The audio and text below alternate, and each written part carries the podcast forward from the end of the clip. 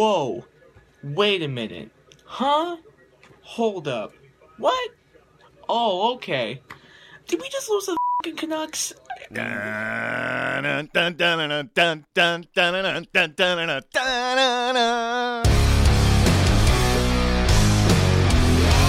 You're listening to Halford and Brough.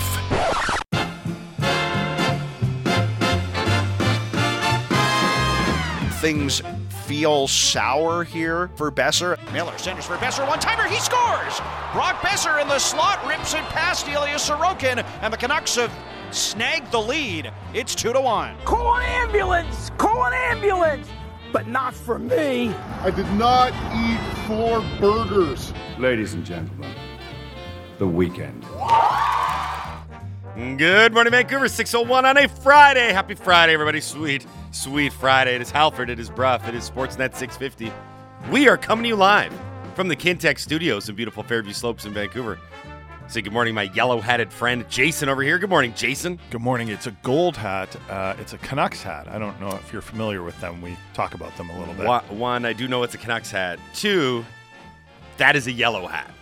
Also here this morning, Andy Cole, aka A Dog. Good morning, Andy. Good morning. And finally, Laddie, aka Greg Ballack. Good morning, Laddie. Hello, hello. Good intro, Laddie. That was funny. You like but that not one? for me.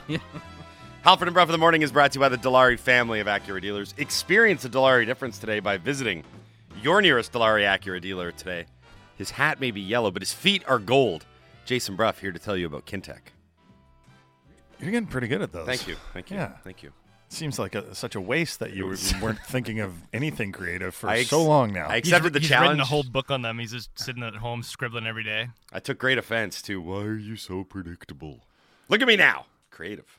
Coming to you live from the Kintec studio. Kintec Footwear and Orthotics, Canada's favorite orthotics provider, supported by over 1,500 five star Google reviews. Find your perfect fit at kintec.net. Uh, You know, uh, Laddie brought up a good point there. Just got in my ear. You know who would have appreciated my predictability?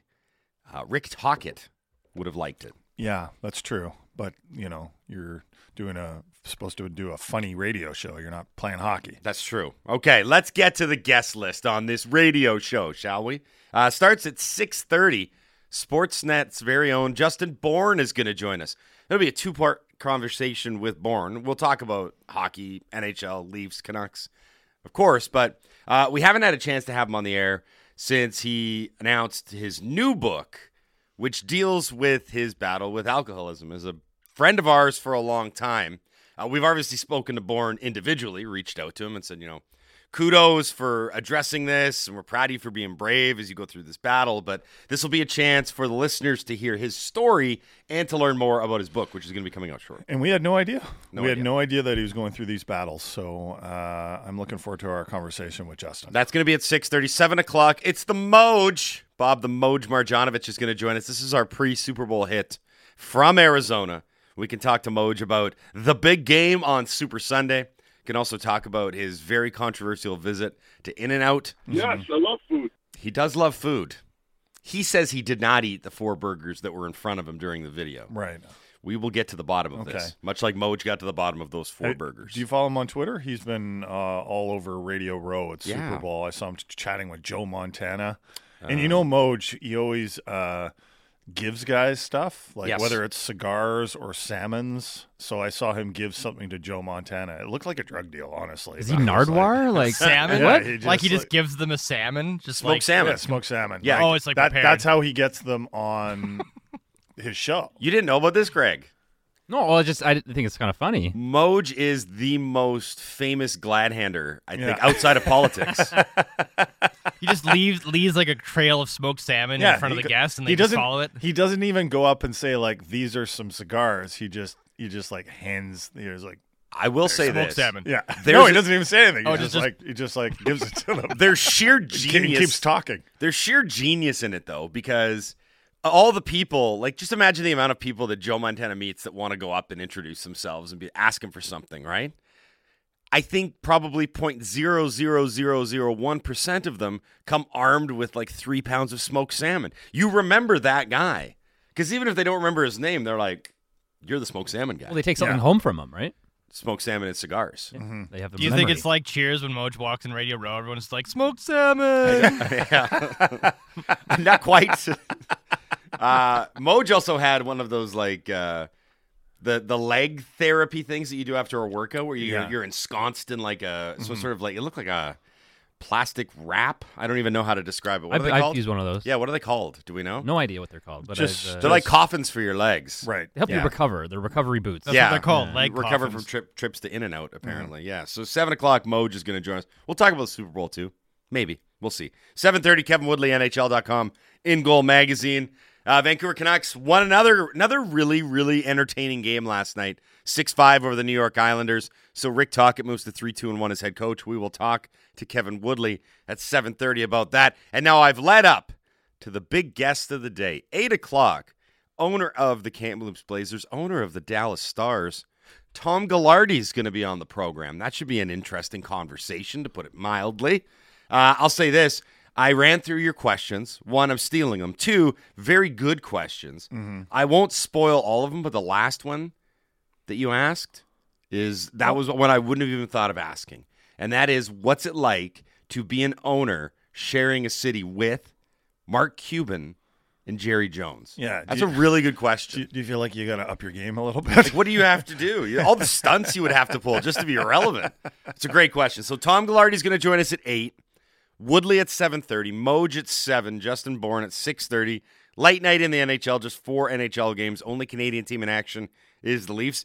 Busy, busy NBA day. Eleven games. Of course, after the trade deadline is all said and done. And perhaps most importantly, it is Friday. So it's Ask Us Anything Friday. A Dog, as it relates to the giveaway, we're going to give away a pair of tickets for the best Ask Us Anything today. Give the details on the game and whatever else we need to know. Will you hashtag AUA or ask us anything? Give us your best one, and we'll be giving away one pair of tickets today to the Canucks game. Uh, they play the Red Wings on Monday. Beautiful. And uh, a reminder the Dunbar Lumber text line is 650 650 if you want to get a hold of us at the show. Okay, that is what's happening on the program today. Laddie, let's tell everybody what happened. Hey, did you guys see the game last night? No. what happened? I missed all the action because I was. We know how busy your life can be. What happened? Missed it? You missed that? What happened? It was a night of bows in New York, and the Canucks bow, the new bow, emerged a victor. Anthony Beauvillier scored in the third period to help the Canucks snap their two game losing streak, rally for a 6 5 win over the Islanders at UBS, not USB, UBS Arena on Thursday. Beauvillier actually scored to make it 6 4 in the third period. Isles came back late, got a power play goal to make it 6 5. That means Beauvillier gets the winner. Elias Pettersson, two goals and an assist. How about Brock Boeser last night? A goal and three assists. Uh, the Canucks, as, as mentioned, rallied from a 4 2 deficit in the third, which means Bo Horvat had to explain blowing leads on his new team. He had a lot of experience from his old team. That was a good tweet last night, by the way. yeah, it made me laugh. Stealing my stealing my tweets. Immediately well. gave you credit for it, but that's fine. Uh, good win for the Canucks. Rick Tocchet seemed happy after the game. I bet there was a lot of money on the board, et cetera, et cetera. Uh, so I actually want to start with a guy that we tend to every day try and trade out of Vancouver, and that is JT Miller because I thought he was excellent last night, like right from the very start, even when he had one giveaway that nearly cost the Canucks. But I, you know, not, let's not bring that Focus up. on the Let- let's positives. just focus on the positives with JT Miller. He was just you, you could tell that he was just dialed in and ready to go. And and I think we've seen a better JT Miller, frankly, the last few games. Um, Under Rick Tocchet, you're saying? I don't think I don't know if it has anything to do with Rick Tocchet. Who knows? Maybe it does. Maybe it does. I mean, we've seen that this guy is capable of playing really, really good hockey. We saw it last season. Uh, this season has been a little bit different. Uh, the offensive production hasn't been there, especially at five on five. And the defensive mistakes, because those defensive mistakes and puck management mistakes are, are there, bec- and you combine that with m- more of a lack of offense, those defensive mistakes have been getting more attention. And also his body language and temper tantrums, et cetera, et cetera, and the fact that he signed a new contract that a lot of people don't like. But I think last night, let's remove all that. Let's remove history. Let's remove the contract. I'm watching that game and going, JT Miller is playing better than Bo Horvat. Yeah. And that was my comparison last night. And Horvat didn't even play that badly. But I was looking at that game and going, JT Miller is more of an impact player right now than Bo Horvat is for the Islanders. Yeah, and he had that big shot block right at the end of the game Yeah. too to to seal the deal. And he, it's interesting, right? Because again, as we've pointed out, because this is a lost season, or dare I say, a wasted season, you're going to start to try one to pull positives from wherever you can, and two, try and look at things that are going to bode well for the future, mm-hmm. right? So. if, For example, Brock Boeser. I mean, Brock Boeser scores a goal and three assists last night. That's great. What's the future knock on effect? Well, maybe it'll bump his value incrementally going into the trade deadline. You look at JT Miller. Is this going to be a sign of, oh, he's got the right coach behind the bench, or maybe he's got the right structure, or maybe, maybe he just realizes now that with Horvat gone and a leadership group being recrafted, that he needs to do more to be a part of that. Uh, talk about Elias Pettersson. A lot of people last night, I saw this on Twitter and then in a couple of post gamers that were out there as well, including Patrick Johnston's from the province. This could be seen as another handing the torch moment where Horvat's gone, but he's still on the ice, and it's a monster Pettersson effort. And I mean, He Talkett played almost 24 minutes. which is something that Tocchet said. I'm not really interested in having the top guys play those kind of minutes. Those are Boudreau minutes, not Tocchet minutes. But I guess at a certain point, and Bick and Sat were pointing this out on the post game show too. It felt like that game meant a little bit more, if only because it's Horvat against his old team, it's Beauvillier against his old Mm-hmm. Sure, yeah, yeah. So you know, every ro- once in a while, you gotta you gotta ride your horses. Sure, and try to win. You know, Mm-hmm. it's not stealth tank, not team tank. All apologies to Andy over there. So there were some interesting things. It's still too small sal- small of a sample size for me to glean a ton. But if we're going to rely on the good old fashioned eye test, Mhm. they look like a I don't want to say significantly different team, but they look like a different team than the ones we saw oftentimes under Boudreau. The funny part is was six five last night. Yeah. so the scores are the same. The scores are the same, and there's still the the defensive breakdowns. Um, I think a lot of last night on both sides was goaltending. Like I don't think either goalie played well. That is very fair. Um, but I just, God, it's it's so hard to, you know, like you mentioned the scores, and then there was that big breakdown in New Jersey, like the mini collapse where they allowed three goals in 50 seconds. There was the bad start against the Rangers the other night. Maybe it's me just hoping, or maybe it's me, uh, you know, looking for something that I wasn't looking for when they were coached by Boudreau. But for me, they look more defensively responsible, even though they allowed five goals last night. I've enjoyed the games more. I, I, I, I don't. I, You're not as frustrated. I, I'm not as frustrated watching watching the games. I'm not yelling at the TV. I've I've enjoyed the games more, uh, and maybe it's also like okay, there's something new to watch. I think I just got really tired of watching the games under, and this isn't a Boudreau thing. This is more like the players. I was like, I I've seen this this game like this, and now that there's something new to watch, like there's when when a new coach comes in, you're looking for different things, right? And I'm starting to watch those things. I've really liked what I've seen from Podkolzin, Yeah. for example. You know, uh, I don't know if he was all that present last night, but things like that are new, and it's also new watching the team without Horvat. You know, That's- who's going to take all the face-offs? That's true. It- right? It's a bit. It's a big like deal. just little right? things, little things like that. Yep. But let's be honest. Last night was a story about Elias Pettersson. It was a story about Brock Boeser, who had four points, and it was a story for me, at least, about JT Miller about how well he played. Yeah, and this is going to be a big thing moving forward because you still, I mean, again, when you talk about JT Miller, I think you always have to at least mention cursory or whatever uh, the trade deadline, and that that marks a real line in the sand where all of a sudden, once it gets past that date, you're now talking about that contract essentially being in, like kicking in. Like I know it doesn't kick in until next season, but for all intents and purposes, that thing kicks in the moment that the mar- the trade deadline comes and comes and goes.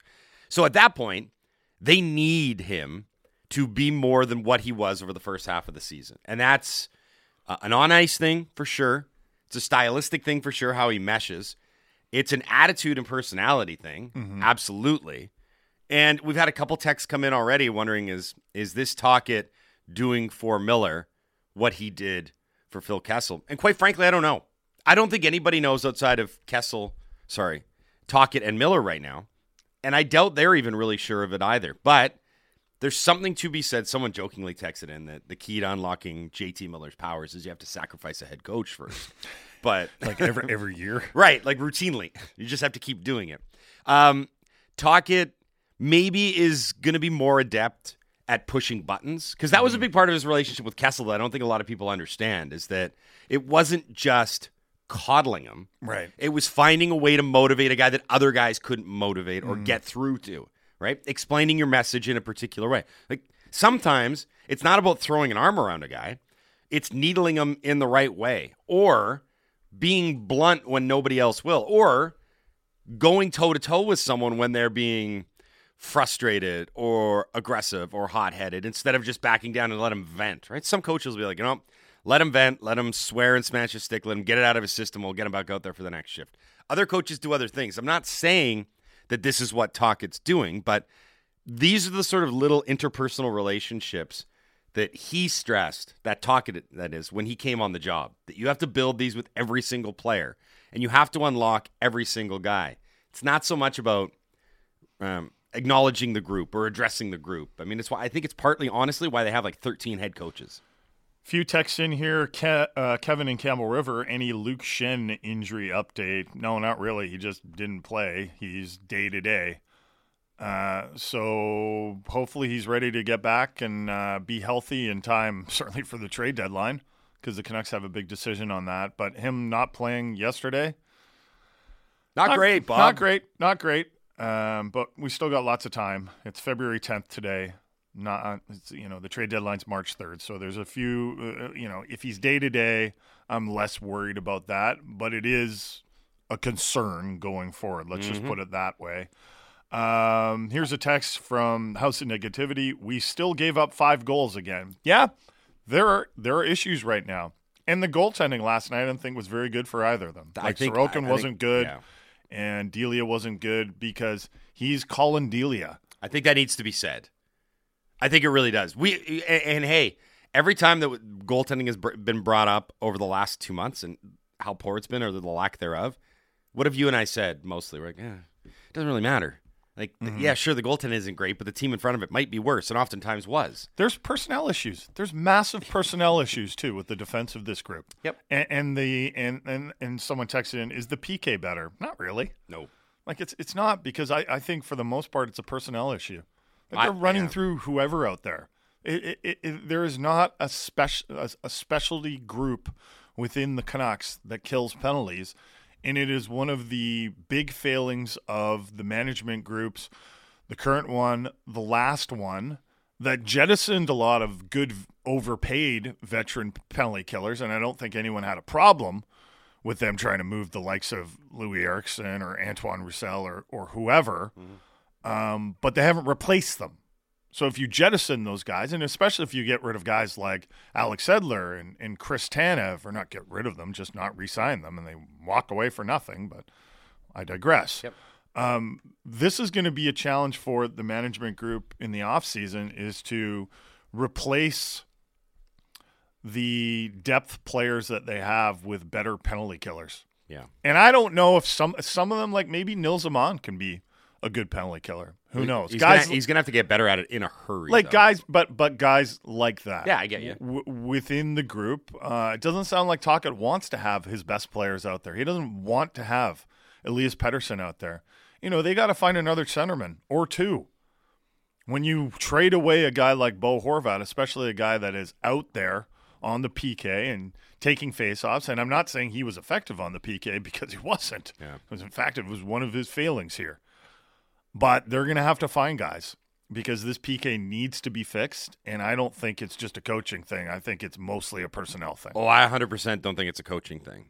I mean, if you look right now, it seems as though a lot of the stylistic changes, the strategic changes, just the X's and O's of it.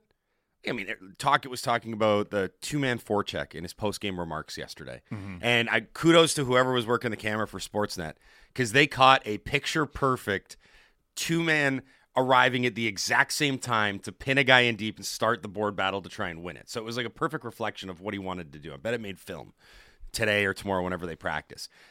None of that applies to the penalty kill. Like whatever changes he's tried to make, mm-hmm. They still allow goals on the power play with the same regularity. Like last night, they were one for three. Uh, sorry, two for three. The Isles scored one on the power play, but it really should have been two power play goals. Like the one that got called back, that's a coin flip on the challenge. Mhm. Sometimes that gets reversed, sometimes it doesn't. And then they went and scored almost immediately afterwards. I know it didn't count as a power play goal, but you just look at this unit and it is. I texted this to you yesterday. It is so beleaguered. It is so bad. Yeah. And it is so consistent that you've almost reached the point, I have anyway, that anytime there's a big penalty kill, I'm texting people like guaranteed goal coming up. For sure, yeah. Like the overtime loss, I was like, that's a guarantee. Because there, there's no there's no stalwarts out there, right? No, Where you're yeah. like, okay, you throw these guys out. We know we're comfortable. Someone Mm-hmm. texted in, please call out OEL and Myers. When Myers gets the puck, he's panicky. OEL can't skate like at all. Okay, I Yeah. mean we know this, Correct. right? I mean we know this. This is a, this is this is a problem. And I just talked about Edler and Tanev no longer being with the Canucks, and I know that's old news, but like those are supposed to be the new Edler and Tanev, OEL and Myers, They and they're not close, right? And that's why you look back on those guys, and Edler took a lot of criticism in this market. And at the end of Tanev's tenure, let's be honest, a lot of our, a lot of us were like, "Yeah, don't re-sign this guy." I mean, before then it was trade some, trade him and get something Yeah. for him, but don't re-sign this guy because he's starting to break down. He wasn't playing all that well at the end of his tenure with Vancouver. There were a lot of people noticing he, he, he or at least at the time, the opinion was this guy's lost a step. Yep. So I don't think anyone had an issue with management going out and trying to replace them. The issue is that they weren't replaced well. Yeah, who they You replaced know, like them who with. they replaced them well because it's hard to find defensemen in the NHL. Uh, other stories from last night. A dog, do you want to? Um, I know you're sad. You responded with a sad face emoji in our text group when uh, it was pointed out that Andre Kuzmenko is clearly in a little bit of a doghouse right now with Rick Tocchet. Yes, yeah. Uh, Taka does not seem to care for Kuzmenko's play as of late. Uh, I don't know if it's the defensive end of things. I'm the, uh, assuming maybe that's part of spinning. it. It's the sp- incessant Doesn't like the spinning, Yeah. sure, but uh, yeah, that's uh, that's a thing right now. Kuzmenko finished last night with 12 minutes and 17 seconds of ice time. That was below the likes of Phil Di Giuseppe and Vasily Podkolzin. So that's a statement right there. That's a message. I'm going to be I'm to be a little curious to see how that one plays out because uh, that's sort of where we get to see the first bit of Tocchet's no nonsense approach. Like we've seen him embrace certain guys and give them more minutes and you know the dangling carrot and here's the cookie more ice time. This is the inverse of it. He's i think he's probably the first guy that's had the real sort of public challenge right? Because last game against new york when Tocchet mentioned the, the five guys that were, weren't doing much tonight Kuzmenko was the only one that got called up by name. Granted, he got asked a question about Kuzmenko, but still. Is it the back checking or lack there? I mean, I know he said the spinning, but I mean, like, is it the back checking he's specifically focusing on, or He's not two way he- play? He, wants he wants like direct, direct skate line, straight line guys. if you can watch me on on the on the app right now on this the live stream, I'm pointing directly with my hand. There's a lot of things that'll go into that. It's not just back checking, it'll be puck management, but it'll also be are you in the right position? Yeah. Mm-hmm. You know, there are rules that he has. Talking, I'm talking about, like that you just don't break. And, you know, I don't think he's going to come out and publish his list of rules, but, you know, Kuzmenko. Mike, but- Mike could probably get it from him. but- Just text him, but, buddy. Yeah, but listen, like Bruce Boudreau, what do we always hear from players that have played for Bruce Boudreau and even Kevin Bieksa when he went in and delivered that speech and he said, "You guys are lucky to be playing for Bruce. Why? Because he lets them play." Yep. And my immediate response was, "Someone should stop letting them play." Yeah. because the way they play is not so good, right? It, it was almost like when Bruce first came in, he was like, guys, we need to free you up because you're, you're playing so tight out there. And I think that was a good message at the time, right? It was like, all right, Sure. Go, go out and play because they'd lost their confidence. And sometimes you just need to be told, like, you guys know how to play hockey, right? Like, you've been playing hockey your whole lives. So just go out there and play a little bit more on instinct. But then eventually something something happened, and maybe that the first thing that happened was uh, they didn't they weren't getting the spectacular goaltending, but they started playing with no idea how Yeah. to play hockey, right? Like, like this is the difference for me when I'm watching them now under Tocchet. And again, maybe I'm projecting a little bit, but like they some of the things that they did under Bruce Boudreau, it wasn't normal for an NHL team to play that way. It wasn't normal to watch the type of mistakes that they were making. Yeah, I it was not that. typical for a professional hockey team to play that way. there are still those things that are going on right now, but it seems like it's less so. Yeah, I think I think when it's all said and done and we look back on this end of the tenure of Bruce Boudreau, it's going to become pretty clear that there were two major problems that collided into this crap storm that they called the first half of the season. Uh, a team that didn't have structure and didn't have details in its game meshed with bad personnel. Like it, it's at times it's the perfect storm, and it, what is it translated to?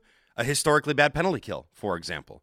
Like you were saying, it wasn't normal the mistakes they were making. Well, it's not normal to have a penalty kill that operates around sixty-five percent. You got to go back to prehistoric times. Montreal Maroons. Yeah, really. When like the the backwards pass was like outlawed. Like it was it was one of these things where you just you're like you can't believe that they're this bad, but they are. I think it would have been the forward passes outlawed. I think you're right. Actually, I think the it backward would have pass been was rugby on. on ice.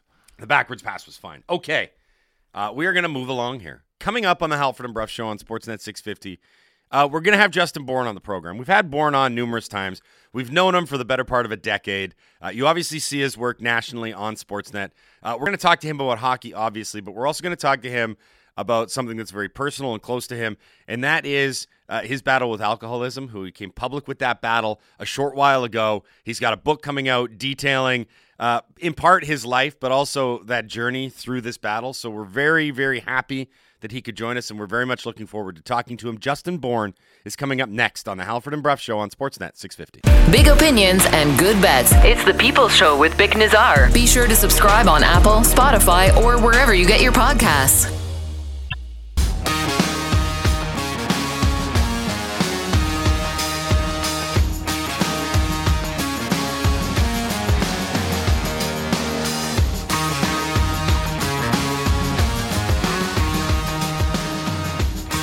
Six thirty-four on a Friday. Happy Friday, everybody! Sweet, sweet Friday. It is Halford. It is Brough. It is Sportsnet six fifty.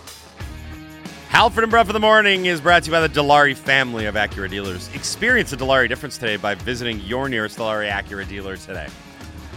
Uh, just a quick overview again of the show, in case you missed it off the top. Before we get to Justin Bourne from Sportsnet, we are giving away a pair of tickets to see the Canucks and the Red Wings on Monday night.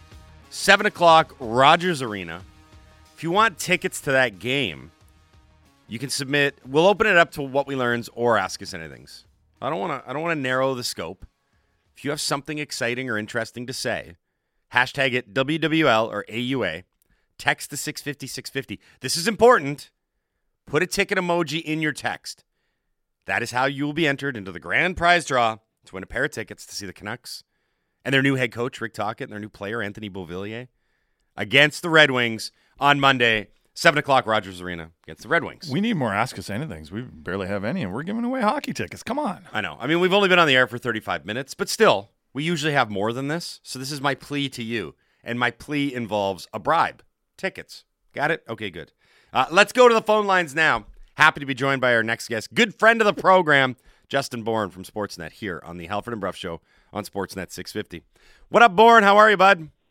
Hello, my friends. I'm doing well. How's everyone out in Vancouver? We are well. Uh, things have, you know what, actually kind of settled down around the local hockey squadron. It's it's got it's gone from a, yow- a loud yell to a dull roar. So we can actually put that on the back burner for a moment, Bourne, because uh, we've mentioned everything that's going on with you, um, both in a hockey sense and work sense, but also on a personal level.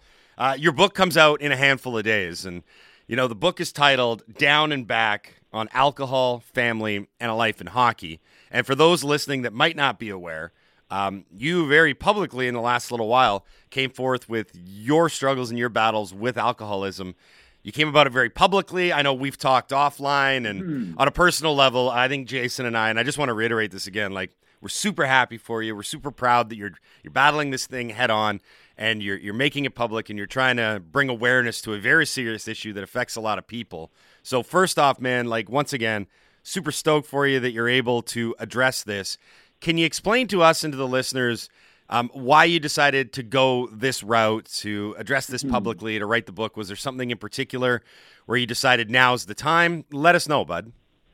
Yeah, for sure. Well, thanks a lot, man. I really appreciate that. Um, you know, things were fine in my life till uh, I partied with you guys at Blogs with Balls about ten years ago. and then, Yeah, so we are going to bring that up. Okay, great. Yeah, I was wondering when that was going to come to the forefront. So yeah, That was a big night. That was a big night. That was a big night. That was a big night. Sorry about that. And, and Sorry. listen, no, no regrets over that one. That was a good time. But um, in all seriousness, like uh, like a lot of people who go through what I went through, you know, you you know, you have nights like we had together, and then you guys are able to go home and turn it off, um, and that's just not.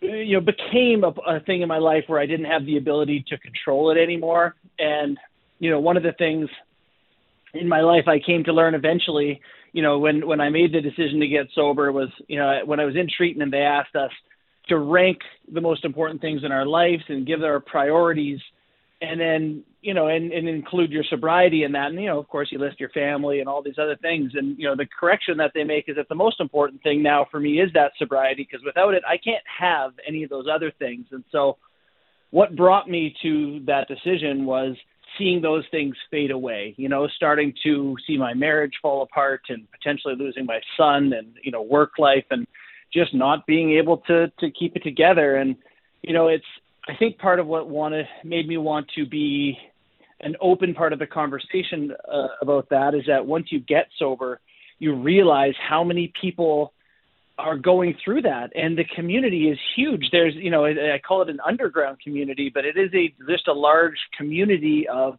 hockey people who go through this. And i i think a lot of people probably looked at me and thought you know father played in the nhl won four stanley cups kind of handed everything you know silver spoon and and you know in fairness i, I had a great upbringing Mhm. but you know my dad went through it too he's a three he went to re- rehab three times himself um, and that comes with some pain with for families and some struggles. And I think the attempt to to normalize it is part of why I wanted to be out there. But also, you know, I'm I'm on TV and on radio all the time, and I I want to be able to be who I am and to talk about my life and to be able to connect with people. And so I didn't feel I felt often that I was suppressing parts of myself, and there's no shame in the decision I made here. So for me, it's just a matter of of just being able to be myself, be comfortable, and hopefully help other people be more comfortable with the, their own difficulties um, with alcoholism.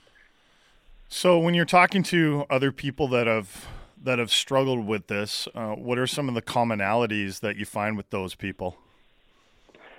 Yeah, it's a great question because there there certainly are many. Um, I think there's a lot of hiding. You know, isolation is a really big um, trend in alcoholism where people just, you know, the the disease tries to get you alone and drive people out of your life and get you in a position where you know it's it's the focal point. Um, and, and just you know the the loss of things. One of the things in treatment too is you know they talk about you know, we're going to do a pros and cons. List the things that alcohol gave to you and list the things that alcohol took from you. And of course, there are things that alcohol does give to you. There's some people, you know, for myself, I, I felt more comfortable in the beginning in social situations. And, you know, there are, there are things, obviously, people do enjoy it. The cons list, when you're in rehab, you know, the things that people have lost is dire. I mean, it's, it's not just like got fired from a job or had a relationship fall apart, but you know, it's often there's death, there's jail time, there's legal ramifications. Um, you know, it's it, it gets dark quickly, um, and I think that connection when you look at all these people's cons list and you go, God, I can relate to that, or I was close to that, or that happened to me as well. Um, you know, you realize you're in the right place. There are you know, other people. One of the sayings is, "You are not alone," because there are other people. It feels like you're alone when you're in that isolation, but um, yeah, that commonality with a lot of those people is just, you know, it takes a lot from us before we make the decision to get sober. You know, one of the parts of the book that I wanted to explore a little bit further with you is about the the culture of the the sport, in particular hockey. But the I mean, I we all grew up in the same sort of sports cultures. Like you play and then you you run to the room and you, you, you smash down a bunch of beers and then that almost like Yeah. a lot of times, especially on a weekend, that kick starts the night, right? So they were Right. obviously intertwined. And then I think your example uh, to an even more unique degree because you're talking about sport at the highest level, and especially with your dad, like coming along in an era where you know having alcohol around was it was a commonality and it was a thing and it was hard to almost separate one from the other and i do wonder if that leads a lot of people down that path to where it becomes uh, this isn't a social thing anymore but like you said this is almost it goes from being a social event to an isolated event which is a really interesting dynamic It is. Yeah, no, that's that's absolutely it. And you know, I wanted to be careful when I wrote the book that I didn't blame hockey. Right, That I right, wasn't right. like this wouldn't have happened to me or my family if it wasn't for hockey. Like you look at any profession, lawyers and doctors, you know, iron workers and you know, go through the list, man. There's alcoholism in all walks of life, rich people, poor people, it doesn't matter. So I don't blame hockey uh, for my condition.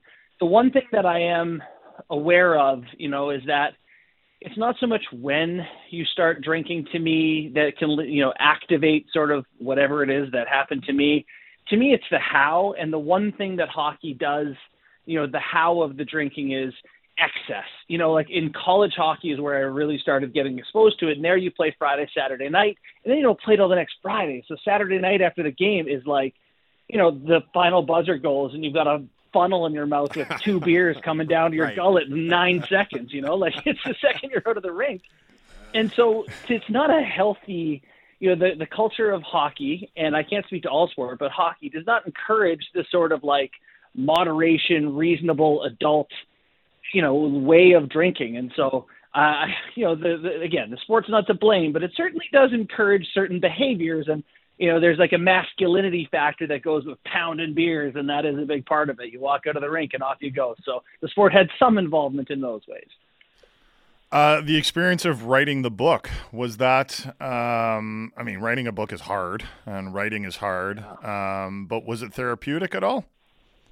Yeah, I, and it was it was therapeutic. You know, it, it's funny because I didn't really set out to write a book that involved my dad so much.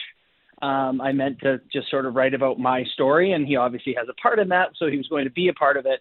But you know, my editor, I'd write a part, and I'd be like, "Yeah, you know, I was playing junior hockey, and I had no idea about the program or the level or what was expected." And you know, my editor would be like, "Hey, uh, like, where where was your dad? you know, like, did he play in the NHL? Wouldn't he know some people? Shouldn't he have been around?" And you know, there are parts of me that were like, "Yeah, I hadn't really thought about that," you know. And so you kind of delve into some of this family stuff and come to recognize that with his struggles with alcoholism and that isolation, there were times where he wasn't in my life, you know, because he was going through his own struggles. And so the therapeutic a- angle of that is just really coming to grips with some of the things that you felt but you never really thought about.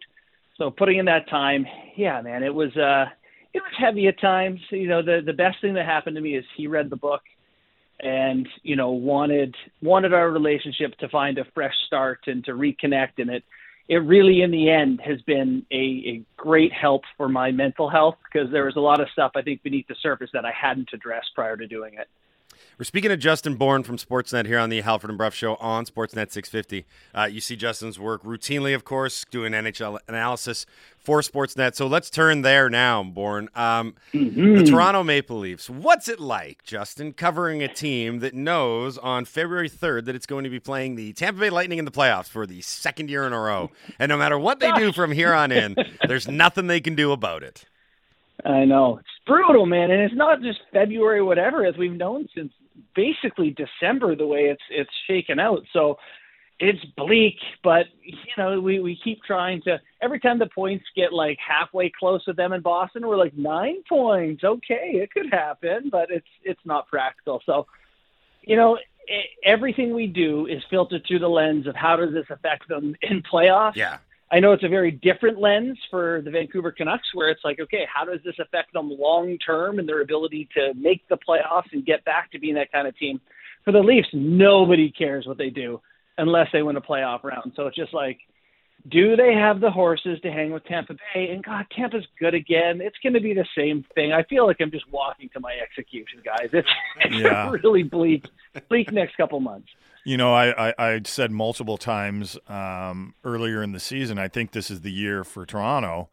But Tampa Bay has been playing some really good hockey. I watched them against Colorado last night, and they, they beat the beat the Avs five nothing. And I know Makar's hurt and he, he wasn't playing, so it wasn't the the full strength Avs team. It seems like the Avs haven't been at full strength all season, but man, if you look at the the path that the Leafs would have to take in order to get to the Stanley Cup final, we're talking Mm-hmm. Tampa Bay, probably Boston next, probably, Yeah. uh, assuming that they win their first round, and then maybe Carolina or New Jersey. I mean, Leafs fans, t- Toronto sports fans in general must feel like they get screwed with the division they're in, with the Blue Jays in the division that they're in, and the Leafs with the division they're in. Do you think that's what's driving a lot of the we got to change the playoff format talk? Yes, yeah, hundred percent. It's just the most media. It happens to be here, and so everyone's like, "This is stupid. What are we doing this for?"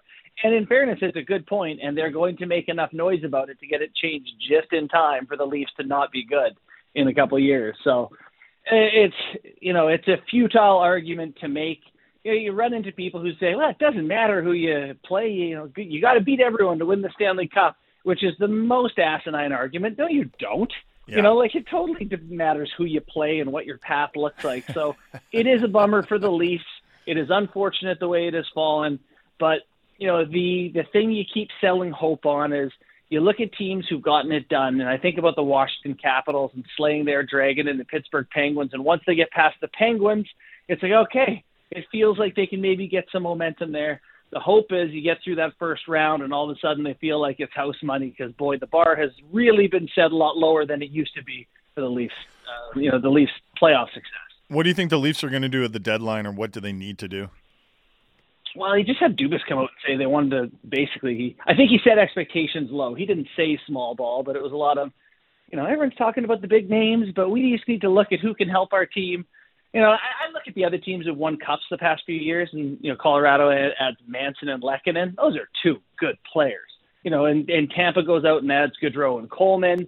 You know, Hagel in the past, like you know, you you need to make meaningful ads. I think Dubas is aware of who they have to play. He's aware of where his job situation sits and where, you know, the his reputation in these first round exits is. So I don't expect them, even though he just came out and said small ball stuff. I don't expect it to be small ball. I, I think they're they're going to make some sort of significant moves here, right in the wake of the Raptors doing absolutely nothing. I say that, but I I, I still think like something big's going to happen. How comfortable or uncomfortable is everyone in Toronto with the goaltending? so uncomfortable. Oh my god, I can't even believe how comfortable people are though. Even Dubas yesterday was like, "Yeah, we're you know we're looking at stuff for forwards and D, but no, it's goaltending. We'll we'll just try to make our team better." Why outside of goaltending? Matt Murray sneezes and snaps a collarbone. Like there's no guarantee this guy's going to be healthy. Samsonov's never really had any proven run, and I recognize it's not like when you needed Brodeur or Patrick Roy to play every game and be the guy. Times have changed, and Darcy Kuemper was just a Stanley Cup champion. But Samsonov twice this year said he was really uncomfortable and nervous playing his old team in the Capitals. He was he's just said a couple of things when things haven't gone well that have made me feel like I don't know if he's up for Game Seven of the Stanley Cup Final, let alone Game Seven of the first round in Tampa Bay or wherever it is. So yeah, nervous about it, but sounds like they're not going to do anything. So fingers crossed. Bourne, uh, I want to thank you for taking the time to do this morning, this this morning, bud. We really appreciate it. Um, all the best. Can you let our listeners know anything they need to know about the book, where to get release dates, et cetera, et cetera, before we let you go? Yeah, well, thank you very much for giving me the opportunity to chat about the book. I'm I'm pretty pumped about it. Um, you know, my Twitter feed at JT Bourne has a link to everywhere you can buy the book, but it's on Amazon, Indigo, Chapters, all those places available for pre-sale now. Uh, like I said off the top, I'm happy for you and I'm proud of you. So uh, enjoy the rest of the day and enjoy the weekend, bud. Thanks, fellas. Really appreciate it. Can't wait to talk to you again. Yeah, sounds good. That's Justin Bourne from Sportsnet here on the Halford and Brough Show on Sportsnet 650. Uh, Tarasenko traded to the Rangers yesterday. What did you think of that one? I was um, I was a little surprised at how like when you when you saw all the details of it because the first thing in my mind was okay, well Tarasenko's got a big ticket. Like yes, he's a pending UFA, so the Mhm. deal's going to run out. So this is a pure rental. And then I was thinking, God, I wonder how much St. Louis is retaining on this. Well, it turns out they're retaining half the ticket. And then I was almost underwhelmed by the return that they got because I was like, this is a, a primetime rental that you're carrying half the freight for. Could you not get something in return? Now, the real question, the X factor in all of this. I thought the return was pretty good for what he Yeah, I just thought it was a bit underwhelming. It's fine, but that was the first thing I had in my mind. The second thing automatically shifted to how much of a shot in the arm is this going to be for Tarasenko? Because he's obviously not the player and the sniper that he was, Mhm. but he still had, what was it, like 29 points in 39 games? Pretty good. Well, last season. But mm-hmm. he's going to such a more robust offensive team now. Like all due respect to St. Louis, who's got some weapons up front, but St. Louis was having a bad year, and he he was the representative at the All Star game. Just to give you an idea of where they were at in terms of offensive output this year. Now you look at it and it's like he's got guys that he can slot in behind that are going to take a lot of the heavy lifting, like Zibanejad, Panarin, Mhm. Kreider, and if you slide him in, I almost feel like it might be a better, in a very weird way, a better fit than Kane because he's not going to demand as much attention or as much notoriety, even though it's still Vladimir Tarasenko. Uh, there'll obviously be a connection with Panarin. And I think it was almost like we don't want to come out of our shoes to go bidding for Kane. Let's take this slightly lower ceiling guy Right. that we can get in now and we can get him in the mix a month before the deadline. Uh, I really like the move for New York. Like, I really like the move for New York. So for me, last night the big story was Minnesota and Calgary because both these teams are not in a good way. And if you look at the way the standings are in the Western Conference, it very well could come down to either Minnesota makes the playoffs or Calgary makes the playoffs. I realize Nashville is still in the mix, and that's about it. Really, there are 10 teams that are going to be fighting for eight playoff spots. A bunch of them are already decided, really. I don't Yep. think Dallas is going to miss. I don't think Winnipeg is going to miss. But then actually, when you look at all the other teams, they're all in the conversation for me. Sure. Colorado, what is their health going to be? They're off to a bad start post uh, All Star break. Yeah, I mean, I think they're probably going to make it, but mostly because of the other teams around you. Everyone in the Pacific right now, I'm watching.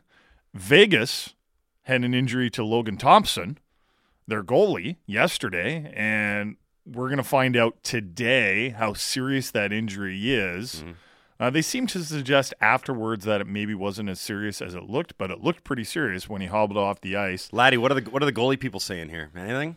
No update yet. Yeah, okay. They still won five one last night. The Wild were, as you mentioned, in a bit of a tailspin. Seattle and Edmonton, we all know those aren't perfect teams. I think they're probably going to make it, especially Edmonton. I have confidence that Edmonton's going to make it. And I, frankly, I have confidence that Seattle's going to make it just because, you know, they've got a five point cushion on the playoffs right now.